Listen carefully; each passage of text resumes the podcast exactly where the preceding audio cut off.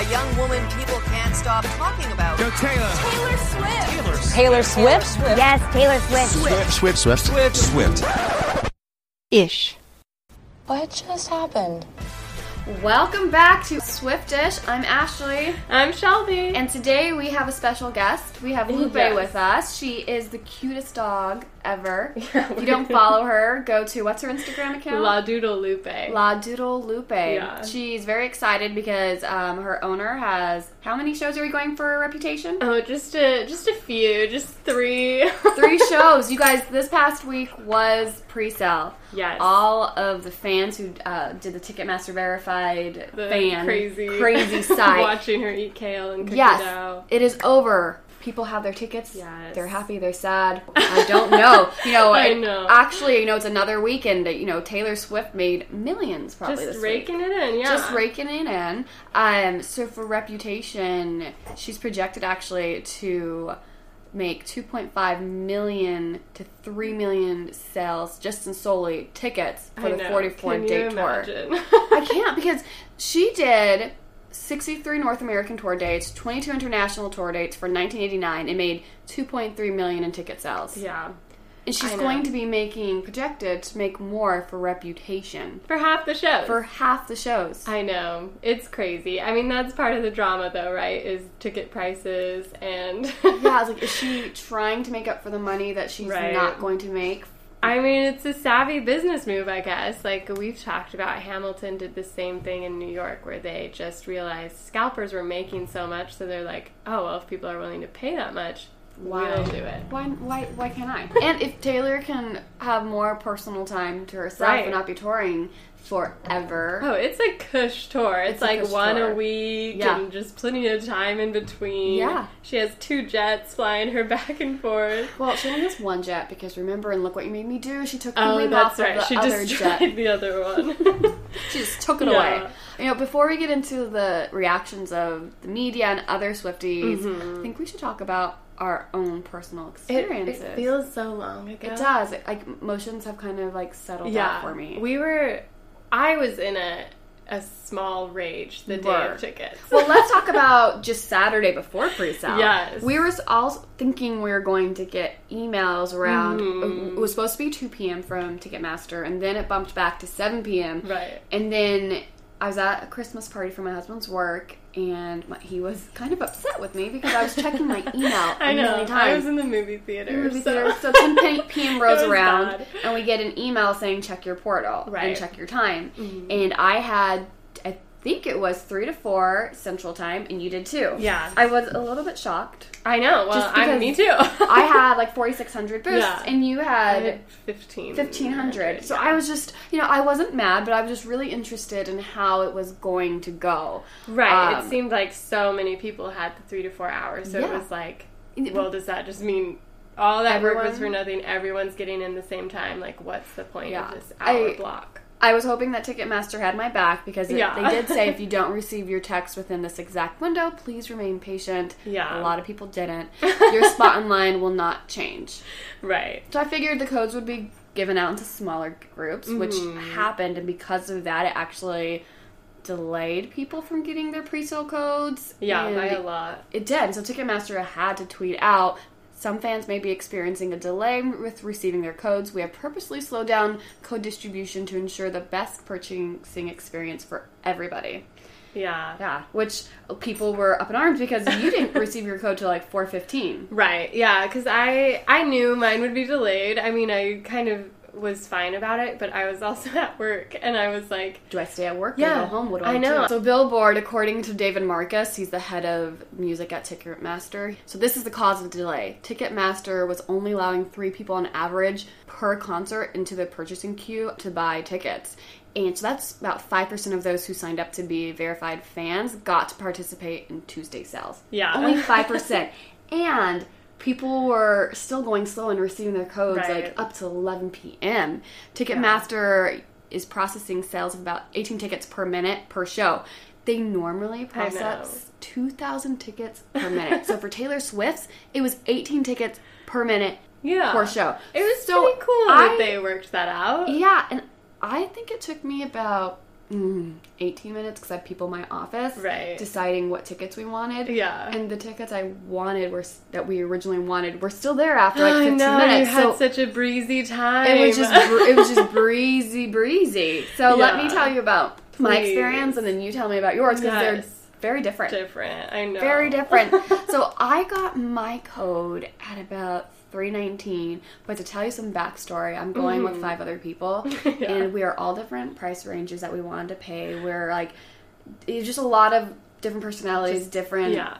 Ideas Yeah, of what we wanted yes Yeah. brainstorming so we all met at noon for lunch to talk about it for it took us an hour to decide what we were going to do option one if tickets were too expensive Right. option well, two that's what was hard is that we still at this point didn't know prices. No. we didn't know like what seats would be available. Well, we were arranging it off of the UK, and the most expensive tickets in the UK were eight hundred dollars for the Right. pit.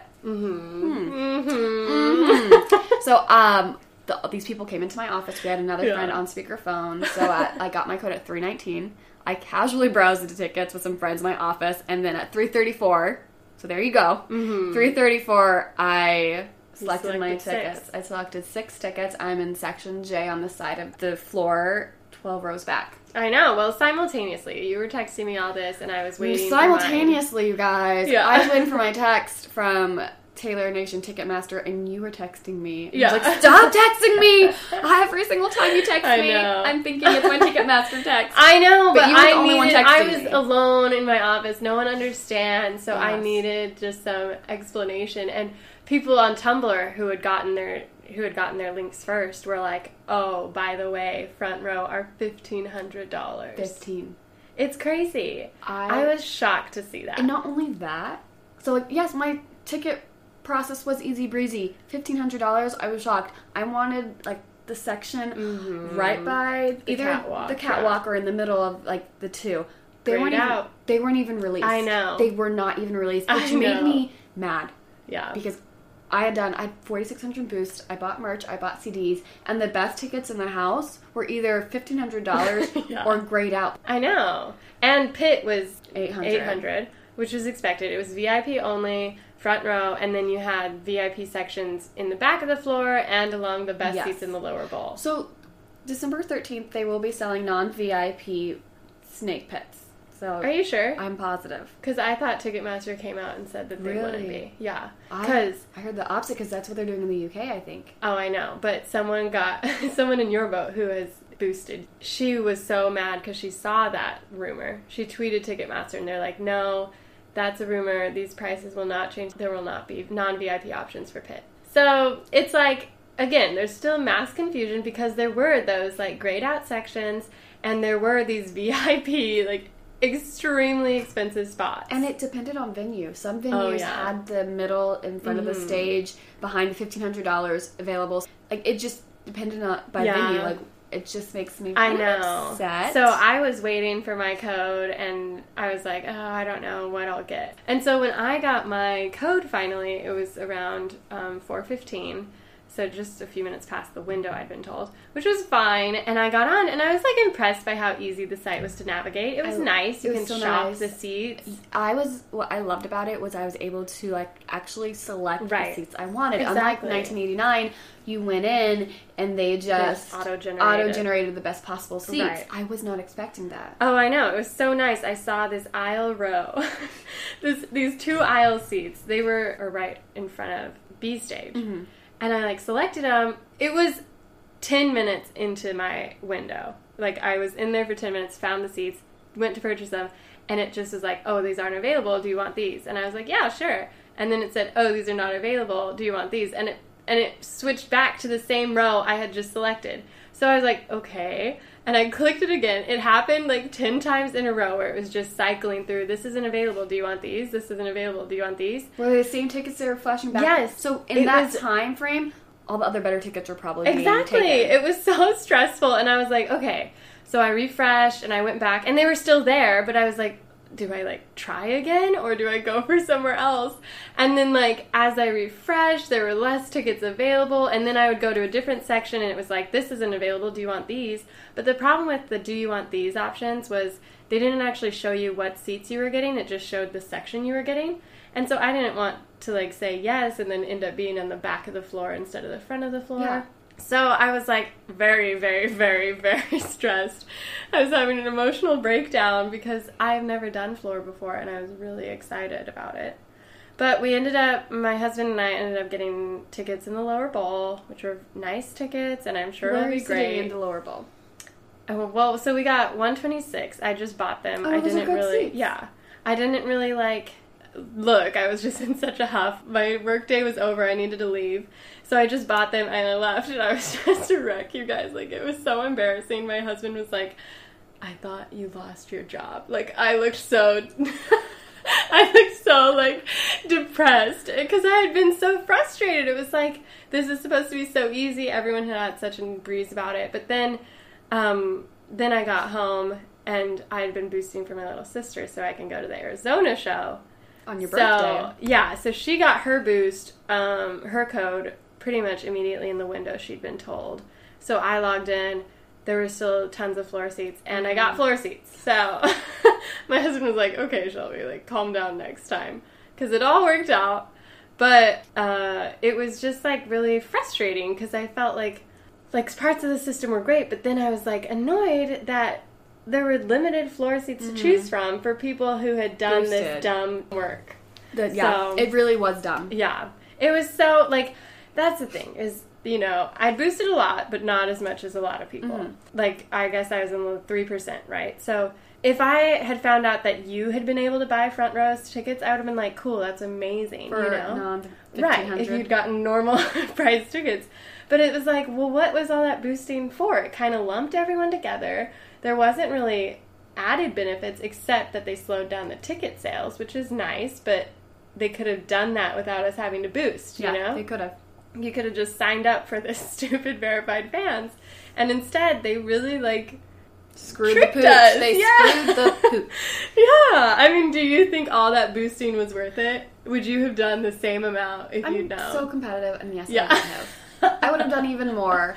yeah. What I really loved about it was, I guess, because I didn't have the experience that you did, but I was able to go in Mm. right. and select my seats, and I had six people, so I was afraid I would get bad seats Right. with six That's people, but I was able to go and all six of us could sit together. Yeah. So on that front, I was glad that I was Mhm. able to get six good, Right. uh, semi-good seats. No, yeah, it'll, it'll be so fun. tell. I know. I think the most frustrating thing will be if she releases those middle floor seats. I don't. I mean, obviously, concerts aren't just the middle. It's not just good on the floor. Like I think lower bowl, bowl, all of it But would be great. But the biggest Swifties, the biggest fans Mhm. want to be closer. Yeah. So the fact that all the biggest Swifties, all the biggest fans, boosted their life away yeah. and didn't get options to those Right. middle sections. Yeah, it's just like to me, if you're gonna tell people, which they did, join this ticket verified so you can have the best tickets for the best prices. Like that's a direct quote from their website. and you- then they Do you feel like we got the best tickets for the best prices?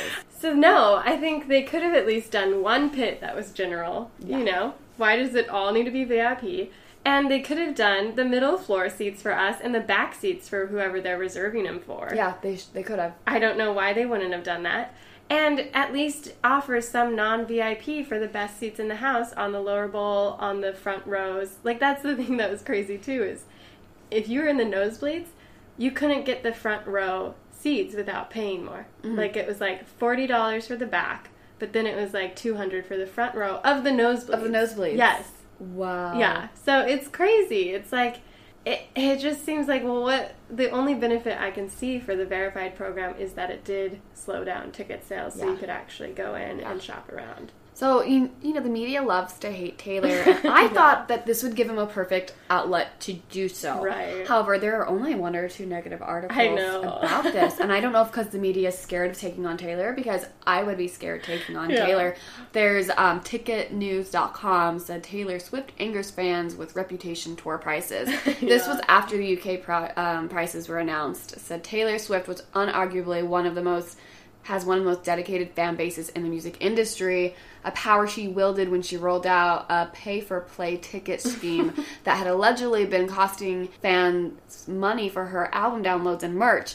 But apparently, their undying loyalty for the pop princess can only be pushed so far. When UK tickets were on sale and rumored US prices were revealed, fans took to Twitter to express their emotions, which range from disappointment to utter rage. I know. Someone says like uh, someone was just like only Taylor Swift can afford Taylor Swift's reputation tour tickets. It's true. It was like it just seemed really out of touch for someone who's so like proud of her connection to fans. Yeah. It seems like for someone willing to go above and beyond in so many ways. And meet fans, Yeah. you know, take them out of the, the concert at Jingle Bash Jingle Ball and meet mm-hmm. them. You think that It seems like the easiest thing to do would just be like, hey, let's do one general pit. Let's do these seats for the pre-sale. Let's just not rip them off just because I'm only doing half of the amount of tour dates. yeah. So it was a little, it felt a little dirty to me. And who knows who's in charge of that? Like Taylor Swift, I believe, has a lot of sway over her business. I think she likes it that way. So a lot of people are like, oh, it's not Taylor Swift, it's Ticketmaster, it's the venues. And I'm sure to some degree that's true, but I'm also sure she's Taylor Swift and Yeah. has a lot of I do, I do too. So the funniest tweet that I read because after the pre-sale tickets, Yeah. prices were announced, she got more flack from her fans, like the Mm-hmm. U.S. fans. Someone tweeted, "Can old Taylor be undead? She was a lot more affordable than new Taylor." Yes, it's true. I mean, and you expect that. Like, I didn't think that. Like, people were like, "Oh my gosh, I got I got pit tickets for Speak Now for fifty dollars," and I was like, "Well, yeah, but That was she's Speak in a totally different Yeah. s- phase now." I I would have paid three to four hundred Right. to be in the pit. Yeah, and it's like, what are you paying for? You're paying for this VIP box. It's like this like Box sorry, with her own like stupidest message and with like yeah, like a lanyard that lights up. It's just like, So what are for you the pit, it might be like worth it because you get early access to the venue. You get a better spot. stand there all day. Yeah, Yeah. you can stand there all day. Yeah. Um, but to play the devil's advocate, other tickets were affordable, and That's some true. fans were excited that they got floor tickets for about seventeen or one hundred seventy to two hundred dollars, Yeah. non VIP. Other standard tickets were fifty to two hundred. It ranged by the venue. Yeah. So it just ranged where they were, how new the venue was, how old the venue was. In a statement they sent to Los Angeles Times, her team defended the program as a way to reward the loyal fans. If these same tickets were offered on the open market, scalpers would snatch them up and fans would be paying thousands of dollars for them. Yeah, it's like so. Let's- Yeah, so do the system, but then offer affordable tickets still. You know, But let's talk about resale. How, Yeah. how like people have these pit tickets. I know. Like I told you in a previous episode, there are still bots. There are still people who are who have like make their money reselling tickets who did the boosting. Yeah. On Vivid, these nosebleeds tickets that we were talking about are going for like three hundred dollars, Yeah. and they're reselling snake pit tickets for over three thousand dollars. I know, I know, and I mean that's the thing is the front row seats. By the time I got home, they were gone. Those fifteen hundred dollars seats were gone. It's like people don't actually like. There will always be people who won't care about the price, and mm-hmm. they'll just pay for it. Which maybe that's why they're limited it's- fifteen hundred dollar Yeah, tickets. yeah, So this is my question. yeah. say she averaged out how much she would be making for the fifteen hundred dollar and Mm-hmm. the eight hundred dollar and five hundred dollar tickets, and averaged it out for everyone to pay that much. Do you think people would still be outraged that the tickets were a little bit more because she was making up for the fifteen hundred dollars she decided to forego?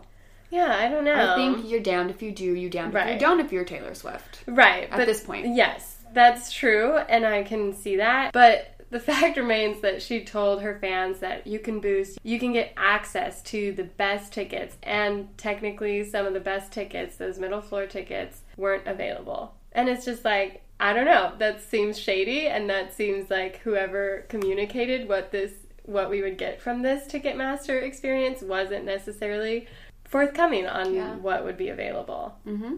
I So- know, I, I know she has.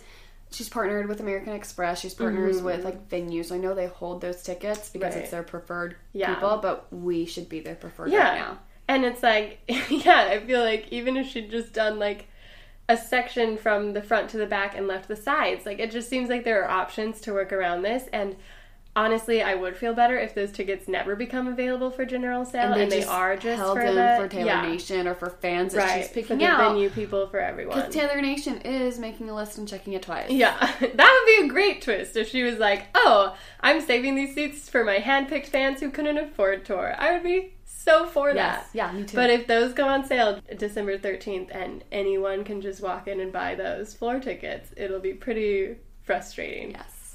So it was a little rough to experience that and like honestly it was nice and I we were able to get tickets to a third show Yes, to go yes. together, Mhm. which will be so fun. So fun. So yeah, I mean that's the thing is everyone got tickets. So Everyone did. And I. I asked some of our, our followers about how they felt about it, and they were pretty. I feel like they're pretty um, split, like you and I. Right. Someone said that Caroline. She said she got her code 49 minutes late, but after that, it was smooth sailing. She has amazing seats. She thought the prices were lower than she expected for behind B stage, and overall, she thinks her boost paid off. But then Yeah. Alexa said that she got her code 30 minutes late. And she liked the idea of the interactive seat map, which I Mm-hmm. loved, and being able to pick your exact seats. But like you, she voiced her frustration because her screen kept freezing up, and tickets she was selecting were already gone. I know, it's rough. Like that's the thing. Mine was just a total glitch and like you know, I'm not like mad at Taylor Swift or Taylor Nation or Ticketmaster for it, but it was frustrating. Let me just tell you that much. But there were good things this week that like I was able to relax and like remember that it's still fun to be a Swifty. Decompress, there's even always drama. though we boosted hours of our lives away. Um, but it's been a good week. I mean, Reputation is still number one on Billboard. It's number one worldwide on iTunes. And um, Ed has a big mouth. Yeah, Ed Someone asked slip. him uh, when it, when the Endgame uh, music video was going to be released. It was during Jingle Ball the first night, and he should have been like, "Oh, I- Yeah, I was like, what? I what are you talking about?" But he said, "I don't know if I can tell you when." Yeah. Or something along those lines. Yeah, and he was like, "Oh yeah, we're in it," and or I'm in it, and I was like, "Oh well, there got you some the go. back." There So we'll be getting a music video some at some point. And um, she's been doing all these jingle balls and jingle bashes and meeting a bunch of fans. She has been meeting so many fans. It's been fun to see. I mean, she just whips them out of the crowd. Um, a lot of them are like Tumblr Swifties who are like who've been promoting their costumes Yeah. or um, their relationships with Taylor, and so some of them Taylor had liked, but one of them was like, she was like, I, I didn't know you'd even seen this. I didn't even know you'd saw I was here. And she's like, oh yeah, I saw you post it like Wednesday. And I was like, yep, I've got to meet her. And she was like, what? You didn't even like it? And she's like, oh, that's my thing now. I don't like, I don't like things sometimes. I just screenshot them and send them to my team. because it's obvious if someone likes it. Like, Right. She's keeping us like on our toes. Yeah, I met someone. I met someone who was pulled from the crown at Jingle Oh, Bash. Her name's Julia. She was so sweet, and all of her friends, her Swifty community, kind of knew that she was Oh, getting really? selected. They kind of had like an idea and an inkling, and they were wondering where she was. So they they were like, "She's gonna meet Taylor. She's gonna meet Taylor." Taylor liked one of her posts. And then when they're at the actual concert, they're like, "Where are you? Where are you?" And she's like, "Oh, I'm stuck in traffic. I'm trying to get into the venue." And she actually met Taylor Swift, and so I got to meet her so afterwards, and she's the sweetest. And, and it was so funny because afterwards, people were taking photos with her because it was like they were so excited for yeah. her. So it was just it was it's a cute little experience. Yeah. And sometimes you don't expect it, sometimes you do expect it. I think one thing we need to make sure is that when people meet Taylor, be nice to them. Oh, I know. People can be so People catty being so and mean. just the worst. Like you don't deserve it. I know. Like, what does that mean? Can I just like, can someone please like message me who deserves to meet Taylor? Like The what- person who's mm, What does tweeting that it. mean? Yeah. the person who's tweeting it wants Yeah. to meet Taylor and they're jealous. yeah. But so yeah, it was fun. It's been fun watching those concerts, and you got to go. That is so exciting. Great. Um, so obviously Ed Sheeran wasn't performing, so we were wondering what Mm-hmm. song she was going to perform. And um, one of I met one of our followers, Janelle, and we kind of like met up and we got together with her little Swifty group that Uh-huh. she she's a part of. And someone in that group actually was on a plane with Taylor Swift's pianist, Oh, nice. and the pianist was like, "Yep." She's not going to play Endgame. Didn't tell her what one she's going to play, but ended up being gorgeous, which oh, was that is so fun. amazing. That's you know I know every single word of that song. Right. It was It's cute new choreography. yeah, something different that we hadn't seen because I had been like following all the other performances. right. But my favorite part of the experience. I loved seeing her. I loved it. Like I would go to every single concert if I had enough money. I know. But what I love about this is that she has created such a close knit Swifty community. right. So before before I met you, mm-hmm. I didn't really have any mutuals online who were Swifties. I had like a couple of friends. I wasn't really like involved in Tumblr and Twitter like everyone else is. Mm-hmm. But now that I am, thank goodness, like I'm meeting all these people who are so close, have each other's back, and it's just a different experience. Yeah. She's fostering this community. People are having best friends. You know, mm-hmm. just someone asked me at a work party last night, like, but why Taylor Swift? And I was on spot and I was like, uh, I kind of word vomited. But that's one of my favorite things about her is that Right. she she takes her time to meet fans, to make them feel special, and then through that, people are connecting with each other. But how was? Do you think seeing her made you more excited for Oh. tour? Yes, I had I didn't have great seats, but I was so excited for Yeah. tour. It was just ah, I I filmed the first two songs just for people Yes. who were on our Instagram. But then afterwards, I was like, I'm sorry, I have to put it down. I have to shake it off. I have to dance. Yeah. I have to like pay attention to I all know. these the three other songs that are there. I mean, how could you not be excited after seeing her perform those five songs? I know. It's interesting because it is like a totally different vibe than like the 1989 performances and I love that she has her backup singers with her. Like I think it's so like I love 1989, but it always was a little interesting that Taylor Swift had only male dancers and she didn't really No you kind of never saw another woman on stage with her. But um so it was fun to see like that girls group aspect. you know, cuz it was like they've all been with her for so long and they all had their little dance routines down and it was just nice to see her surrounded by people who like, you know, Strong her real friends. Yeah. strong women. So it'll be fun to see a full length tour and how Mm-hmm. it all goes. But it was also a eventful week outside of the music because Why? Why? Why? Why? Why? Yeah. Tell me. the Time magazine had their People of the Year issue, and it was named the Silence Breakers. So everyone involved in the Me Too movement, in the um, speaking out against sexual assault. So there were a few people on the cover, and Taylor Swift happened to be one, which was She a surprise. Which was a surprise. Yeah. And a lot of people were not excited about yeah, that. yeah. So that's the thing is, Tell I me why Taylor was on the cover. Yeah. Well, so Taylor Swift was groped by a DJ at a meet and greet in 2013 during Red, I think. And um, she told her people who told his people, and they fired him. Two years later, he decides to sue her for whatever reason, and for $2 million. And she's like, nah. And she countersues him for a symbolic dollar to be like, you know. Which she paid her last week. Yeah, barely. So, so he she took him to court. They had to go through the whole thing. They didn't settle, and um, while he had also sued his, he had also sued her mother and like her management team. So her mom was put on the stand, and his his lawyer was pretty aggressive. You know, there's a lot of like meanness and finger pointing. And Taylor Swift says in an interview that she was just really bothered by how rude, how mean it was, how painful it was to watch, and she just got angry. And then she was like, "Fine, I'm not going to be polite." And when she took the stand, she was very direct. She gave like unapologetic, very powerful testimony. She has the record for like the amount of times someone has said ass in the courtroom In And- Colorado. yeah. and and she won and he owed her a dollar. So. Yeah, and she released a statement saying that um, you know, she acknowledges her privilege, but she wanted to do this so that others would be, you know, would understand that it's never their fault and that it's always okay to speak up.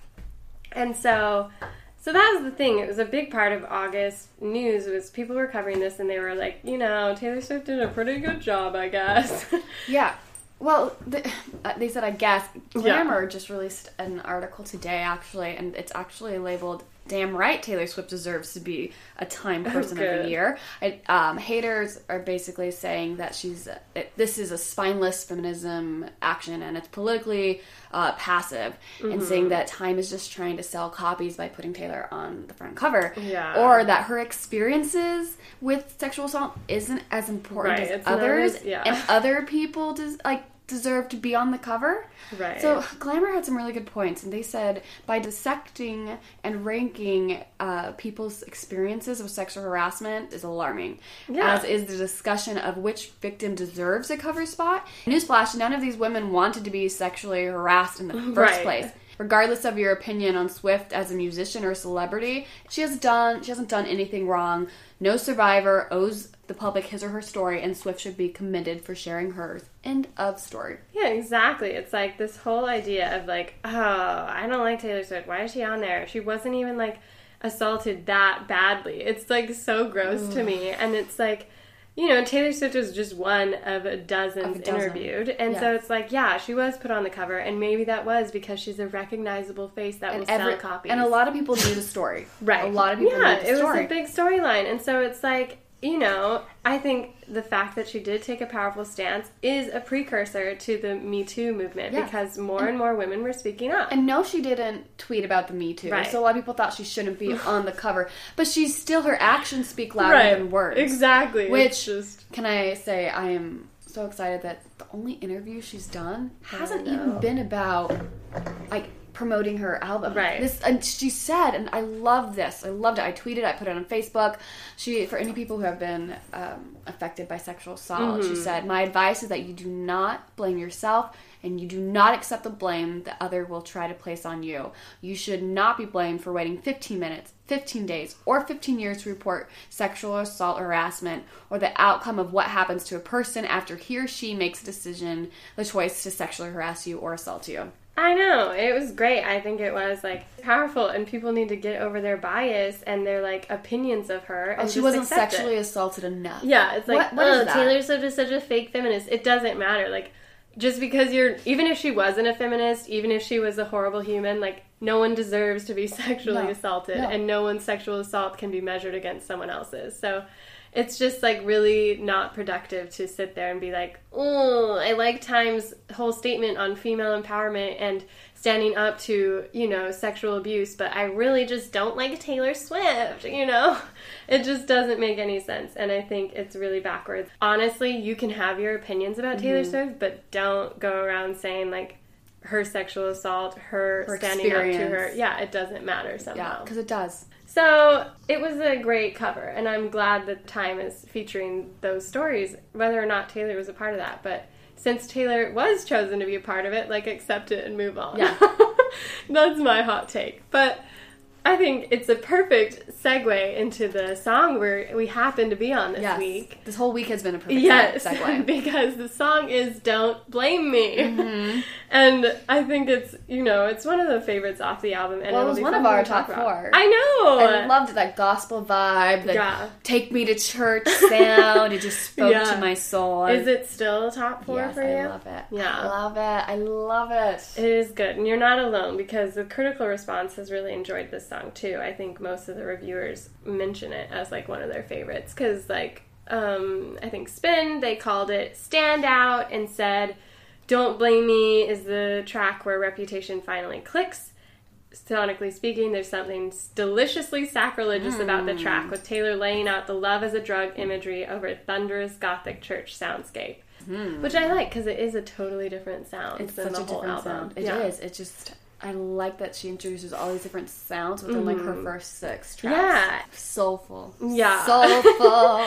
And Newsweek also mentions the gospel vibe and how the big soaring hook makes Don't Blame Me an immediate highlight from Reputation. yes, and Time Magazine, who we did a track by track. You know, we're, we're always pulling from them. Yeah. They love Taylor. Swift has endured criticism on her relationships. The fact that she's in them, the fact that she sings about them, Don't Blame Me could be a clapback to that criticism, reminding listeners that the heart simply wants what it wants, as her friend Selena Gomez once said. And then, uh, you know, since time did a track by track, also, I've also mentioned uh, Spencer Pratt. He also did a track by track in. Cosmo. And he recently had a baby. Just a cute little Yeah. baby.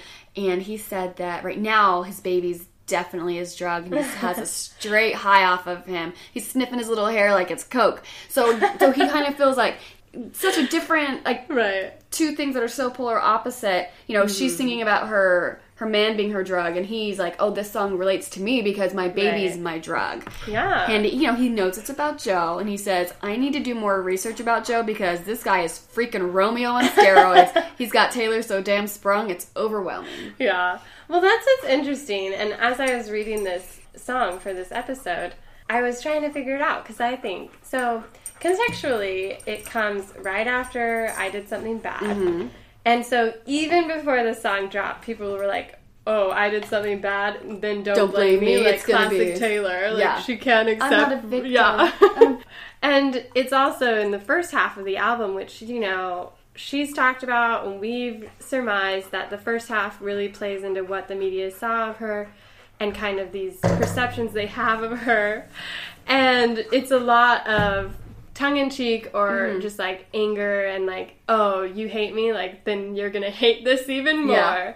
And so I think it's interesting as we look at the lyrics, like I kind of wonder if this is more satire than like a true love song to Joe. But do you want to? Yeah, let's get into the lyrics. into it. Don't blame me starts out with the chorus. Don't blame me. Love made me crazy. If it doesn't, you ain't doing it right. Lord save me. My drug is my baby. I'll be using for the rest of my life.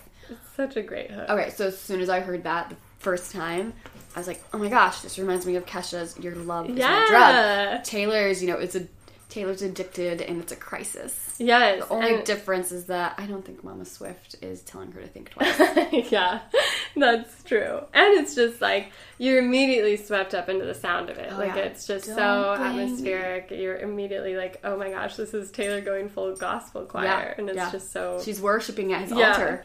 And so, verse one I've been breaking hearts a long time and toying with them older guys, just playthings for me to use. That's such a. I when I first heard it, I thought she said toying with them other guys. Oh. So I was like, when I read this, I was like, oh, that is such a neat little dig. I yeah, just the majority of her exes have been older than her. I know, it's so nice. And this just play things for me to mm. use.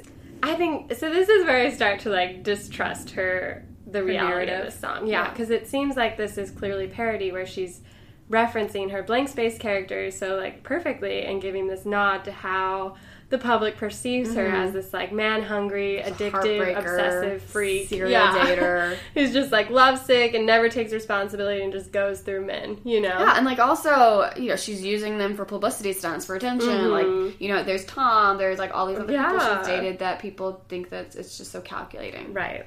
So I definitely did think she was playing into like the media's narrative Right. of like who she was.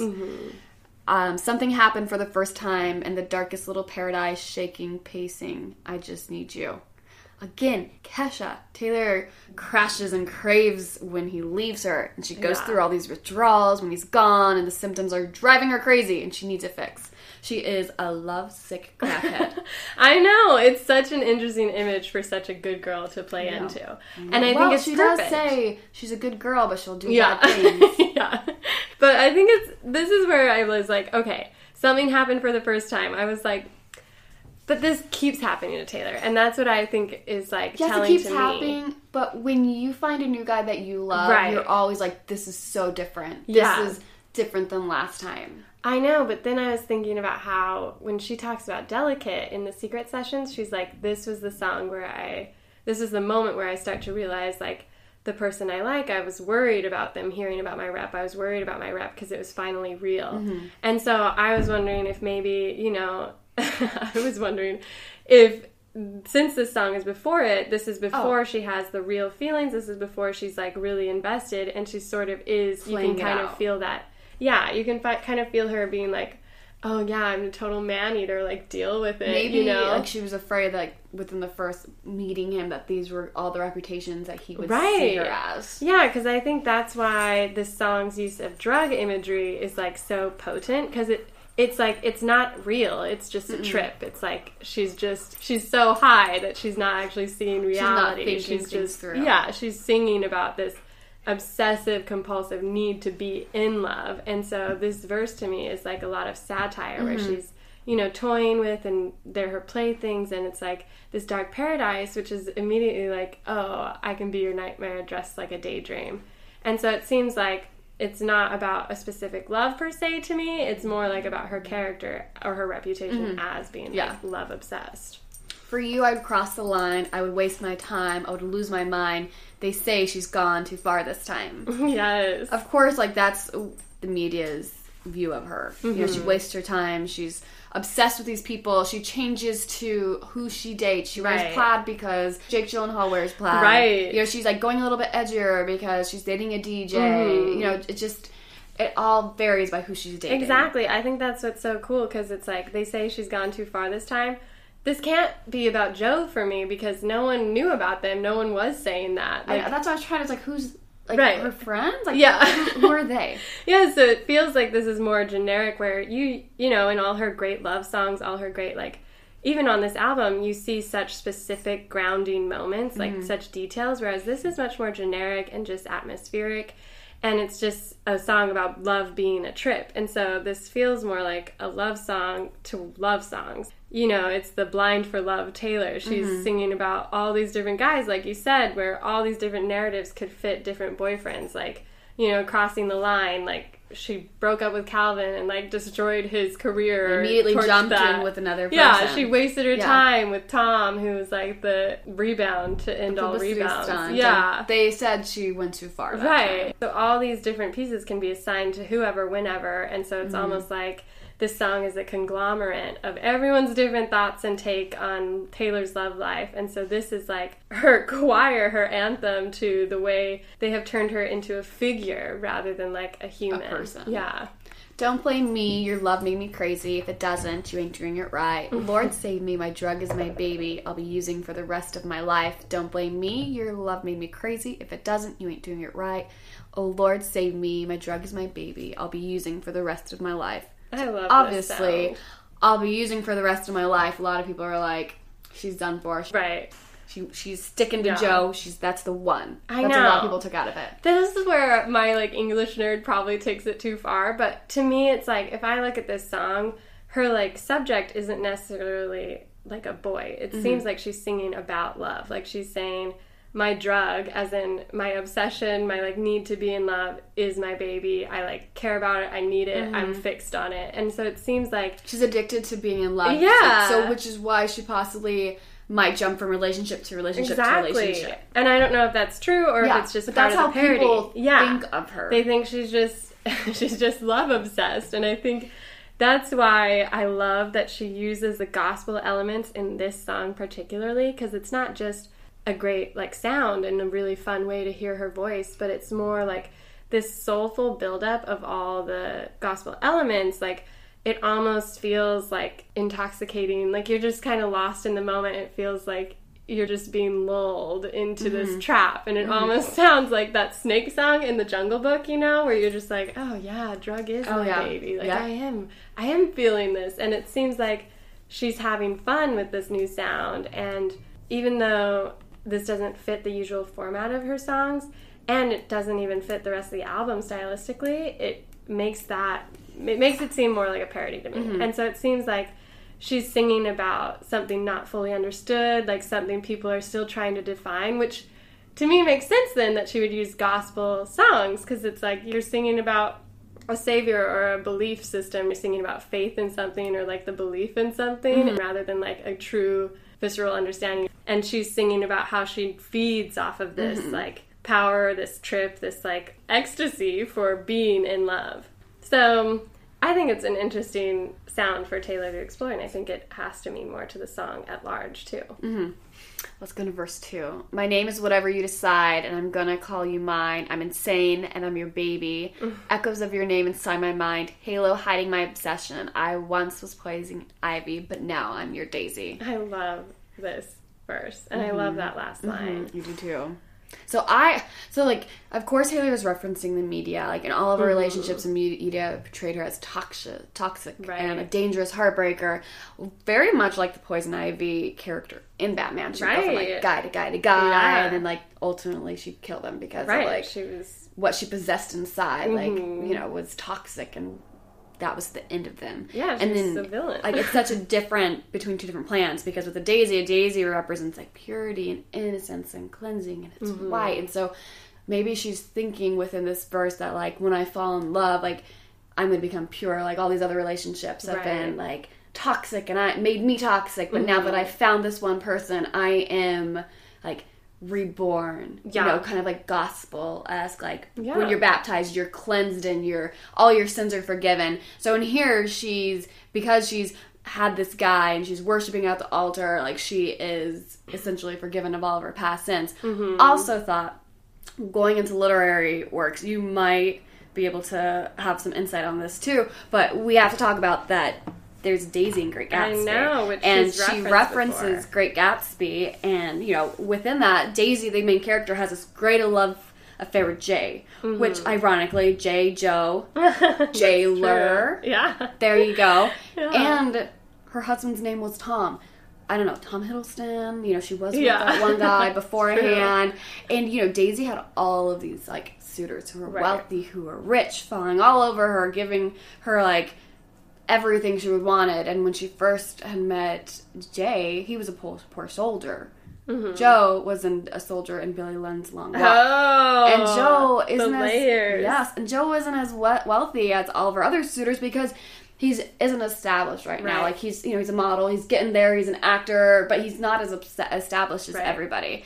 But I definitely don't think she's like relaying the two and two together. This is a parody song, if you Yeah. will, because Jay ends end up well. Jay Yeah. ends up dying, yeah. and Daisy leaves Daisy him. turns out to be a real piece of work. Well, that's does. the thing. Is she like, leaves him for the money and Right. for the, the fame of it all. So it's it's like a parody because Yeah. in here she's not. It's not necessarily she's singing about true love. Like Right. said, she's singing about uh, her, obsession. her obsession with it. I think that's what's so interesting is it's like here she says like I have this halo hiding my obsession and Mm-hmm. I think that's again such an interesting image that really proves like she's saying oh I put on this nice display like I pretend I'm an angel but actually I'm a little psychotic blank space. a little dark exactly. Where like at first, like the first half of the music Yeah. video, she's nice, like, like, it's oh. a love that everyone dreams of, and then, then Yeah. she's smashing his car and Right. throwing his cell phone in the water. Like there's all of these like different emotions and layers that she's putting. Yeah, and. I think that's what makes the Daisy reference so interesting because yeah, you have Poison Ivy, which is very upfront anti-hero, Mm-hmm. very sexual, very like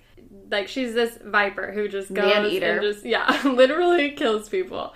And then now I'm your Daisy, you immediately think, "Oh, like how sweet, like just such a sweet little innocent Mm-hmm. Yeah, Daisy." exactly. But in reality, Great Gatsby's Daisy was a wasn't a nice person. She and She was having an affair on, uh, from her husband. Right. She was like, and then in like she was like proclaiming that she had all this love for Jay, but the moment but things then- turned yeah. sour, she was like, "See you later." Exactly. It's like she plays into this idea that people have of her. Men read her as like Mm-hmm. innocent. Men read her as, you know, Silly. needing Yeah. rescued. Yep. And Daisy's actually like a little greedy, very selfish, and Which dangerous. A lot of people after she was exposed were like, "Oh my gosh, Taylor's Right. greedy. She's selfish. Like Yeah, she's only in it for her. yeah. She's in it for the money." Yeah, and so I think it's interesting. Like Daisy in the book Great Gatsby is constantly pretending these men to, need to save her. Taylor Swift describes in the precursor song "I Did Something Bad" how she plays people like a violin. She mm-hmm. lets them think that they saved her. And so she hides her dark side constantly, puts on the halo, and becomes this delicate little daisy flower for them to like protect. But in reality, she still has this like compulsive need to be liked, but also aware that she is poison ivy. She's bad. Mm-hmm. She's gonna like cause problems. And so I think that's what's interesting is that this really does show like this shady narrative, and it's not just a romantic notion that oh, I used to like. I used to make people really uncomfortable and I was like poison ivy and like you were allergic to me, but now I'm like this sweet flower, so like you can take care of me. Mm-hmm, mm-hmm. Whereas I think it's more, yeah, the halo hiding my obsession. Like she's aware, she's an addict, she has a problem, but mm-hmm. she's not gonna get fixed. And then the pre-chorus and "Baby for you, I'd fall from grace just to touch your face. If you walk away, I'd beg you on my knees to stay." You know, I'm just thinking in like her last relation, all of her last relationships, like they've broken up, they've kind of like gone their way. Like she writes a love song about it, but like I mean, there has to be some truth into Right. like her relationship because there is that point when you're in a relationship where you are addicted and Right. you can't get enough of them. And we do know that there is satire, but there is truth in every single satire. Mm-hmm. So part of me thinks like if Joe does end it or if Joe was like, it's over now, maybe she would like risk everything to to like try and make the relationship work. Because I don't know how her the inner dealings of her relationship are, but this one seems to be like one of the ones that she's really been Mm-hmm. protective over and trying to like coddle everything. Yeah, I think that's the point too. Is like she is like showing again this satirical look at a real relationship and how the media perceives her, how the media thinks she interacts with these men is probably as some like you know love drunk girl who's like, oh, I need this fix. Like never disappoint me, never leave me. I need you. Mm-hmm. But I think there is like truth, obviously, in that it is like a romantic notion that's been used before in different songs too. Is this idea of it being an addiction? Yeah, and then we go into the chorus again. I don't need to say it because Yeah. it's a long chorus, but then the bridge. Yeah, This is like where she's like she, She has me. shows off She that does. She does, and the everything, the music, the lyrics, her voice Yeah. just creates it all. I get so high every time you're every time you're loving me. You're loving me, trip of my life. Oh, every time you're every time you're touching me, you're touching me. Every time, every time you're loving me. Oh Lord, save me. My drug is my baby. I'll be using for the rest of my life. And then she hits this killer high note and it just crescendos and like shatters and it's just amazing. And it almost feels like when a buzz hits, you know, like it's like, oh, you Mm-hmm. When finally get reached high. it. Yeah. Yes. And I think it's like great because again, in her later songs, like in the album, you see her emotional maturity in her romance and it's like you have such powerful songs and like Call It What You Want and New Year's Day where it's all about priorities and like realizing what matters. And so it's great that it starts here where it's in that like shallow mm-hmm. shallow part of love where it's like, "Oh, I'm so obsessed. I can't stop thinking about you. I'm like I'm intoxicated and I'm mm-hmm. on this trip of my life."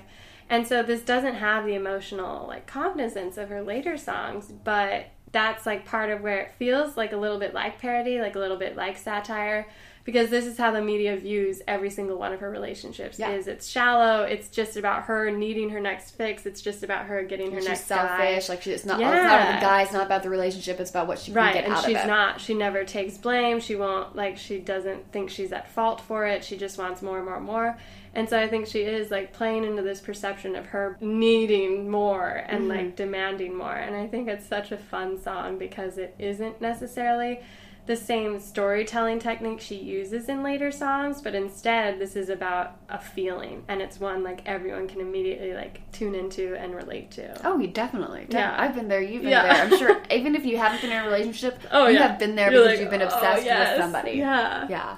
We go back into the chorus, which I do not need to repeat. Yeah, you just but then the have outro. the outro. I get so high. Oh, every time, every time you're loving me, you're loving me. Oh Lord, save me. My jug is my baby. I'll be using for the rest of my life. And it plays out so powerfully. like does. it's just a gut punch, you know? I love it. Like whether it's sat- satire or not, it's still Oh, yeah. one of my favorites. yeah, I know. It's just such a different sound, and I think it's so. Mm-hmm. I wasn't expecting this herself. out of, of Taylor. right. Like, yeah, Where is she going next? I know. What is she doing next? Yeah, it's exciting. Like clearly, she has range and like ability to do so much.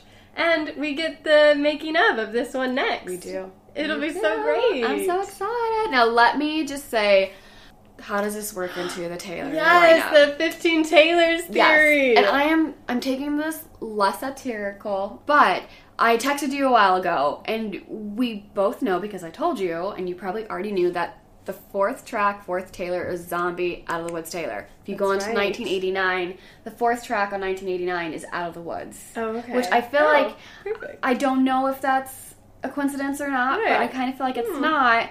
But we were talking, I think, with when we did our Out of the Woods Right. episode, was that we assumed that Taylor never made it out of the woods because we see that she died, and because of all the bad things she did on track three.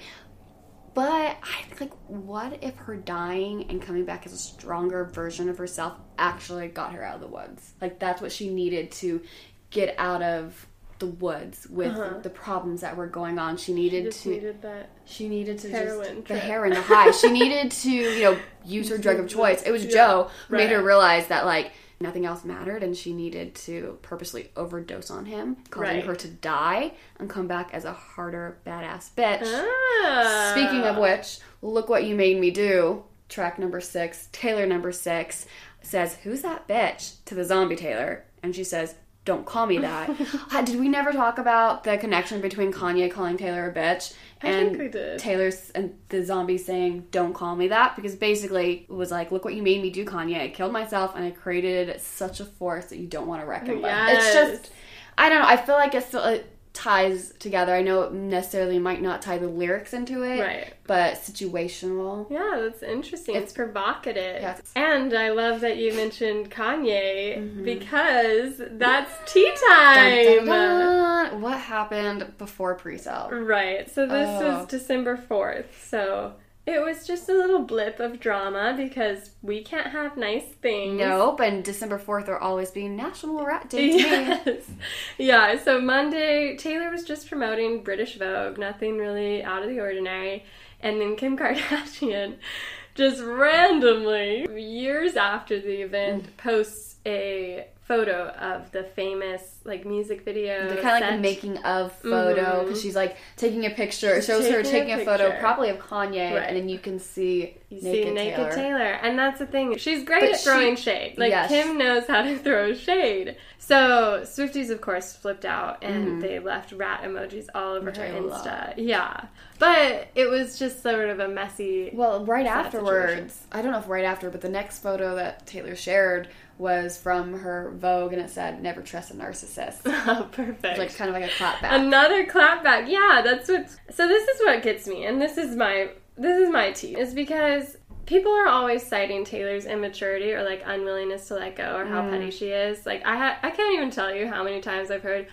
Her and Adele are the same age, and like Adele is so much more mature because she doesn't sing about like breakups. but she does. I know. It's like it's like they don't they don't understand that just because Adele sings in a more powerful, soulful way doesn't Yeah. mean her lyrics aren't as melodramatic. or- Exactly. yeah. and this is where it gets interesting is because Kim and Kanye are a decade older than Taylor Swift. They are Mm. supposedly older, more mature, their parents, whatever else, and they keep dragging this stuff So up. you think since their parents, this is my take on it. So we've talked about Pink before, how Pink kind of like stepped back from like Right. someone asked Pink like who do you who do you side with, Katy or Taylor? And originally she said Taylor, but then someone asked her about it and she said, you know, like I don't want to be part of. I have a daughter. I want to teach my daughter like there are more things in in life than like pinning people against Right. each other and choosing sides. Like Yeah. she had a daughter and she realized this isn't priorities. This isn't mm. what I shouldn't be doing. Like I need to teach my daughter better. You Yeah. think Kim and Kanye having children would have like changed their like view on everything? I don't know. Well, that's the thing too. Is Kim Kardashian? You know, I remain a fan of the Kardashians in a a way. Um, but it's sort of frustrating because Kim was just on a media blitz. She was talking all about how she respects people too much to talk crap, and like, and so it's interesting that she she makes this exception for Taylor, and whether or not that's like loyalty to her husband, whatever else, it's just really disturbing that she would she would continue to post a photo of Taylor in the nude when Taylor's made it very clear that she's uncomfortable with that, that it isn't artistic, that it, it isn't nice, mature, respectful, feminist at all to like go around sharing a woman's likeness without her consent. And so I think it's really crazy that, you know, Kim, Kanye, they aren't seen as the immature ones in this. Taylor is somehow.